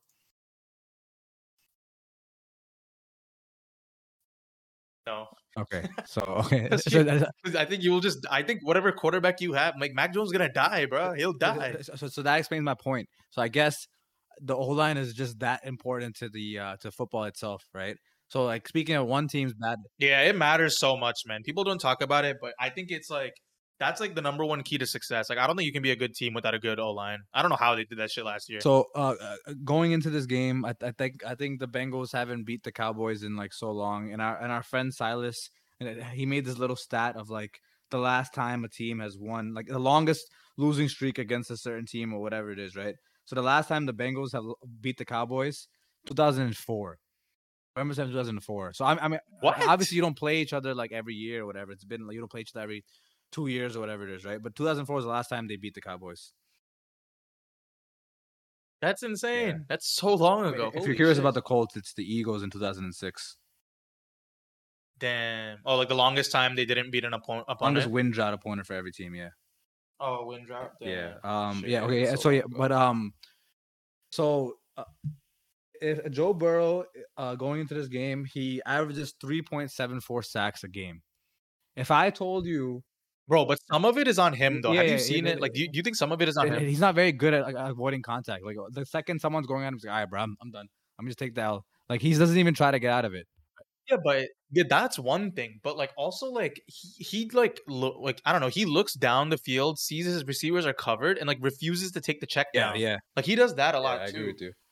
Yeah, like one of the sacks he had in this game was like so terrible, dude. Like they had like the they had two check down options available. I think it was the running back and the tight end. I forget who the the guys were on the play, but like Joe Burrow like looks at both of them and just like backpedals and just like takes a sack. And like it was like one of the worst. Like it was one. It was a really bad sack. Like it just showed like his awareness is just like a little bit low. Like half of it is his fault too, man. Yeah. It's the it's half his fault and half the O line's fault. I- I'm not denying that, but like you don't want a situation where like a guy has to retire early, like Andrew Luck, because he's getting like destroyed every time. So my point is like going into this game, yeah, I he's, agree. av- his, he's getting th- sacked 3.74 times a game, and the reason he was out for his first year was because he got he got like ACL from a sack, right? So there's no protection. Yeah. So um, uh, right now they're on pace for 111 sacks, like to allow as a team. Guess what the record is. Guess what the record is. Uh, uh, uh, uh, uh, uh, give me a range about like what do you think the record would be for like most in the season? like sixty. Uh, 72. Okay, so that, that- that's, Shit, that's, that's a pretty good guess though, but still. So they're on pace for 111, bro, which is insane. That's like 40 more sacks. Yeah, like th- this guy, he might retire if you keep they keep going at this pace. Yeah, it's not sustainable, bro. Like he's already done this for okay, like his rookie year will count because he got injured. It literally took him out for the season. His second year is like th- th- I would say he has like maybe three more years he can last like this. He was sacked 57 times last year. He's already been sacked 14 times in two games. Like, come on, man. And like, yeah, I never want to wish like the Andrew Luck career upon like a player. That's not what I'm doing. But like, w- I would say like when it starts getting worried and you start thinking about that more, is when like the injuries start piling up, Yeah. right? So right now, like he's only had like what it was it like his torn ACL or whatever, like that took him out, right?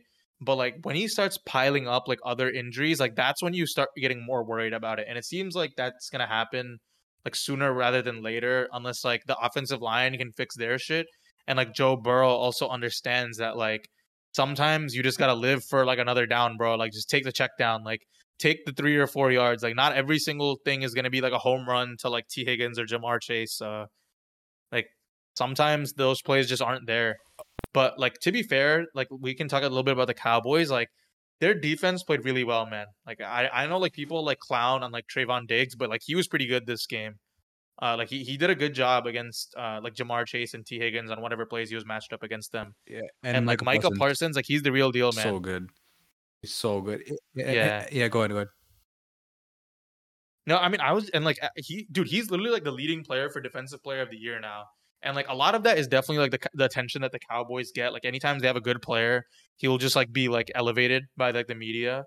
Um but like th- that's crazy. And I don't know, if you're the Cowboys and like I guess like how long is Dak Prescott out for? Like is it like a month or two? What, what is it? Uh, So the problem is it's a finger injury, right? So you're out for probably at least mid October, close to November. But remember how Russ had a finger injury last year, and even when he came back, like he didn't look like himself. It took him like maybe like un, like the rest of the season to figure out how to play football again. Because like it's in, it's literally in everything you do. It's not like it's not like it's in a leg where you're like you're not using that to throw football. I mean, because it's in the actual motion. So you let go of the ball, the finger's Yeah. getting hurt, right? Even if it's completely healed. So I feel like Or you're feeling pain at yeah, least. yeah, exactly. So I don't like. I know he's only out for half the season, but this might cost him the season just completely, just because like it might take him all just to get back into the groove of things. And um, Yeah, and and like I think this thing that sucks, i- or at least like I mean, yeah, okay, that, that's true. Like it might be like bad when he comes back, but like at least like the Cowboys, like this is like a game that like no one thought that they would win, like probably even with Dak. So like to get away, like get this victory is like pretty big in terms of like keeping the season like alive until he gets back, and like at least like having some hope for the division when he comes back. Like at least like if, even if you lose the division, like you can go down with like Dak like swinging, you know, instead of just like losing all these games consecutively. Like it was still a pretty impressive win by their team, I would say. yeah, um, and also on the Bengals standpoint, like I will say with the O line issues, they did play TJ Watt and Micah Parsons, probably like your number one and number two, uh, like deep like DPOY players, right, this season. So like that is a factor. So yeah. Oh So, yeah, sure. So like your, your week three game you're playing against the Jets, probably Shaq Lawson is the only guy you have to worry about, right? And he's not on their level of like Watt and Parsons. So like you, should do a lot better, right? If if you have a problem against the Jets, and we might then I think my uh my take about the Bengals being like uh, had a fluky year last year might actually come through. Oh. Yeah, that was a pretty hot take, but I mean, I think now it doesn't seem as hot as it was when you first said it. I No, feel no, like. he's also Um, it, it's Super Bowl hangover. This happens. Like you go to Super Bowl, you think you're the shit, then like this happens. Like that, you can see the cockiness in the receivers, right? Even in the game, in, in the Steelers game, you see how cocky like um Ja'Marr and like uh Tee Higgins and all them are, and then like you get like beat by Mitch Trubisky and Cooper Rush. So maybe it's a wake up call for them, right? So like this, all this is like it goes into everything, right? The defense has been fine. They haven't played the best of offenses, right? But it's all on uh, that O line and Burrow and that offense to keep it going. Like right now, you could argue that the Steelers and Patriots offenses have looked better than the Bengals, if we're really being honest. Like, uh, it, yeah, that's that's pretty bad yeah.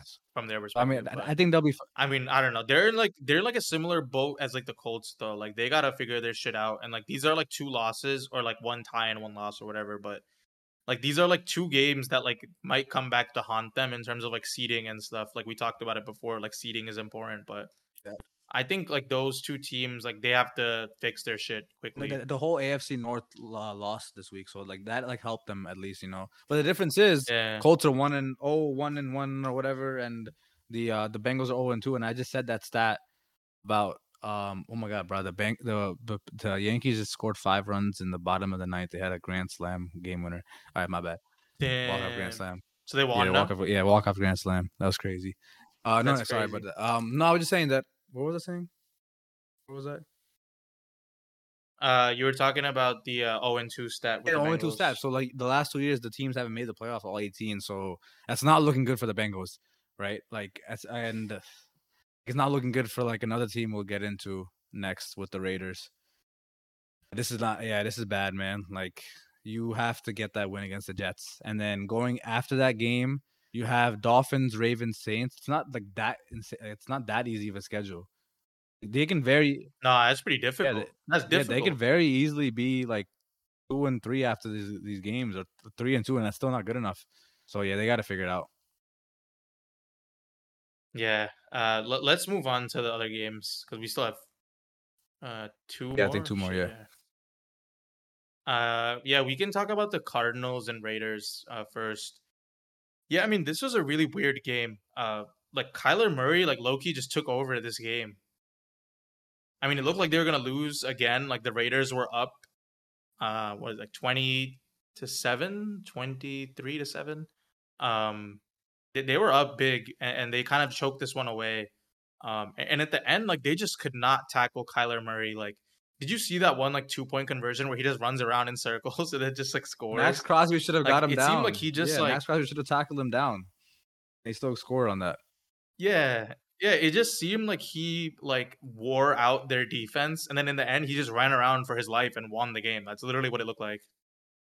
See, uh, how do you feel about Derek Carr? Like I've always thought he was like a very solid quarterback, a little above average quarterback, and I feel like now he has the. I, I, I think it was you who said it. They probably like one of the most talented receiving teams, or the best, if not, um, with like Waller, Renfrow, and Davante, and like that take really didn't shine at all this week. But nah, man, you, you can't go up twenty to nothing at halftime. Like I think everyone on the Raiders side was like, "All right, yeah, this game is over. We got this game." And like it's this would have been a really bad loss for the Cardinals, like going 0 2, especially because like in years past they've always started good, then Kyler gets hurt and they just like end the season bad. So then like you're expecting a Kyler injury anyways, like by week 11. So if you start off 0 and 2, then like your injury's gonna happen quicker, and then like it's like not looking good. And I've never been the biggest fan of Cliff Cliff Yeah. Kingsbury at all. So like he just that was just really bad coaching by him in the uh, first half. But I mean, I think we mentioned like there's no DeAndre Hopkins, so they're relying on guys like uh what Greg Dortch, who's actually been really good this year. Um, so yeah, this is just a, this is just the classic game of a tale of two halves, man. Like it was just the Raiders went up twenty nothing, and they only scored three points after that, right? And the Cardinals just kind of That 0 2 stat is hella interesting, man. Because like the Raiders, Bengals, like Colts, like it would be crazy if all those. Well, I guess the Colts don't the count. Colts are safe because of that, bro. Like technically, I feel like because of the tie, they're safe. No, I feel like that should. I feel like that should count, bro. Fuck it, I'm just gonna include them in there. But like, it would be crazy if none of those teams make the playoffs. Uh, Yeah. I feel like this is the year that might get broken. I mean, it, it has to get broken eventually. It's only been two years of this like seven team format, right? But like, um, but both of us were high on the Raiders and the Broncos, and now two weeks in, neither team has looked good, but the Broncos are a game ahead because like I don't know, they just had an easier schedule, you could say, right? Yeah. I I mean that's that's true, bro. The Raiders had like some hard ass schedule. They played like the Chargers and Cardinals, and like they were competitive in both games. Like they should have like they had a chance to win both games, but I mean sometimes this is what happens with new teams. But like what you were saying with Derek Carr is pretty interesting. Like I can't like put my finger on it. I feel like he's average at times, and other times he looks like good. Um, but like I feel like he always gets better like towards the end of the season. So like I'm not too worried about them. But like again, like these are two wins that they could have had, but like just choked it at. But at least this is definitely a win. I don't know. The other one they were kind of playing from behindish, but like there were opportunities to win both games for sure. And like these are ones that sting you. Um, and like I, I don't know. Like this is this is definitely one that they should have won too. I think. Yeah, and, and, and like the game, the way the game ended, I think the last team that had to get two touchdowns and two point conversions was the Patriots in, this, in that 28-3 Super Bowl.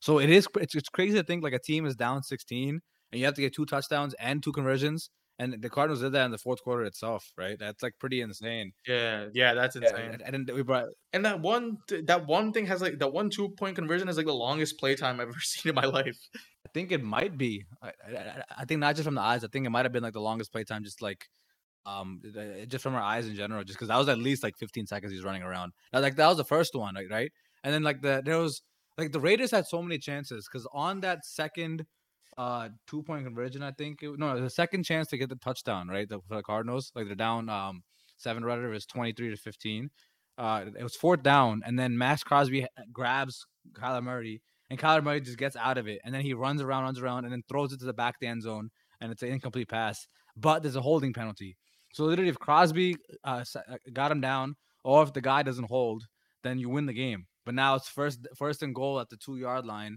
and then and and they they still don't score until it's fourth down. Like I think AJ Green dropped like the first two or three passes, and then somehow Kyler just runs around in circles until he scores.